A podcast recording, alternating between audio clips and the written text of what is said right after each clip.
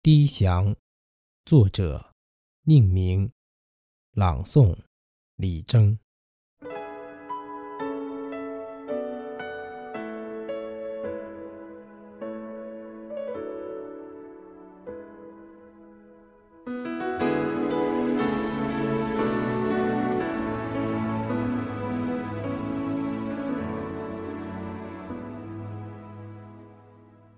河流。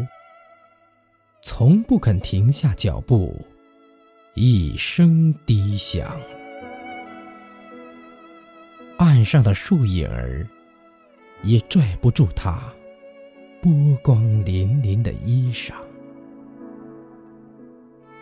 一路风光，那是别人的景致。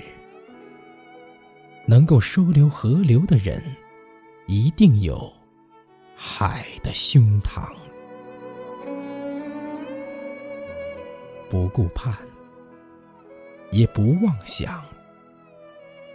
只有拥着爱情的人，才能体味生命的轻与重，才会像河流一样，懂得珍惜一张低矮的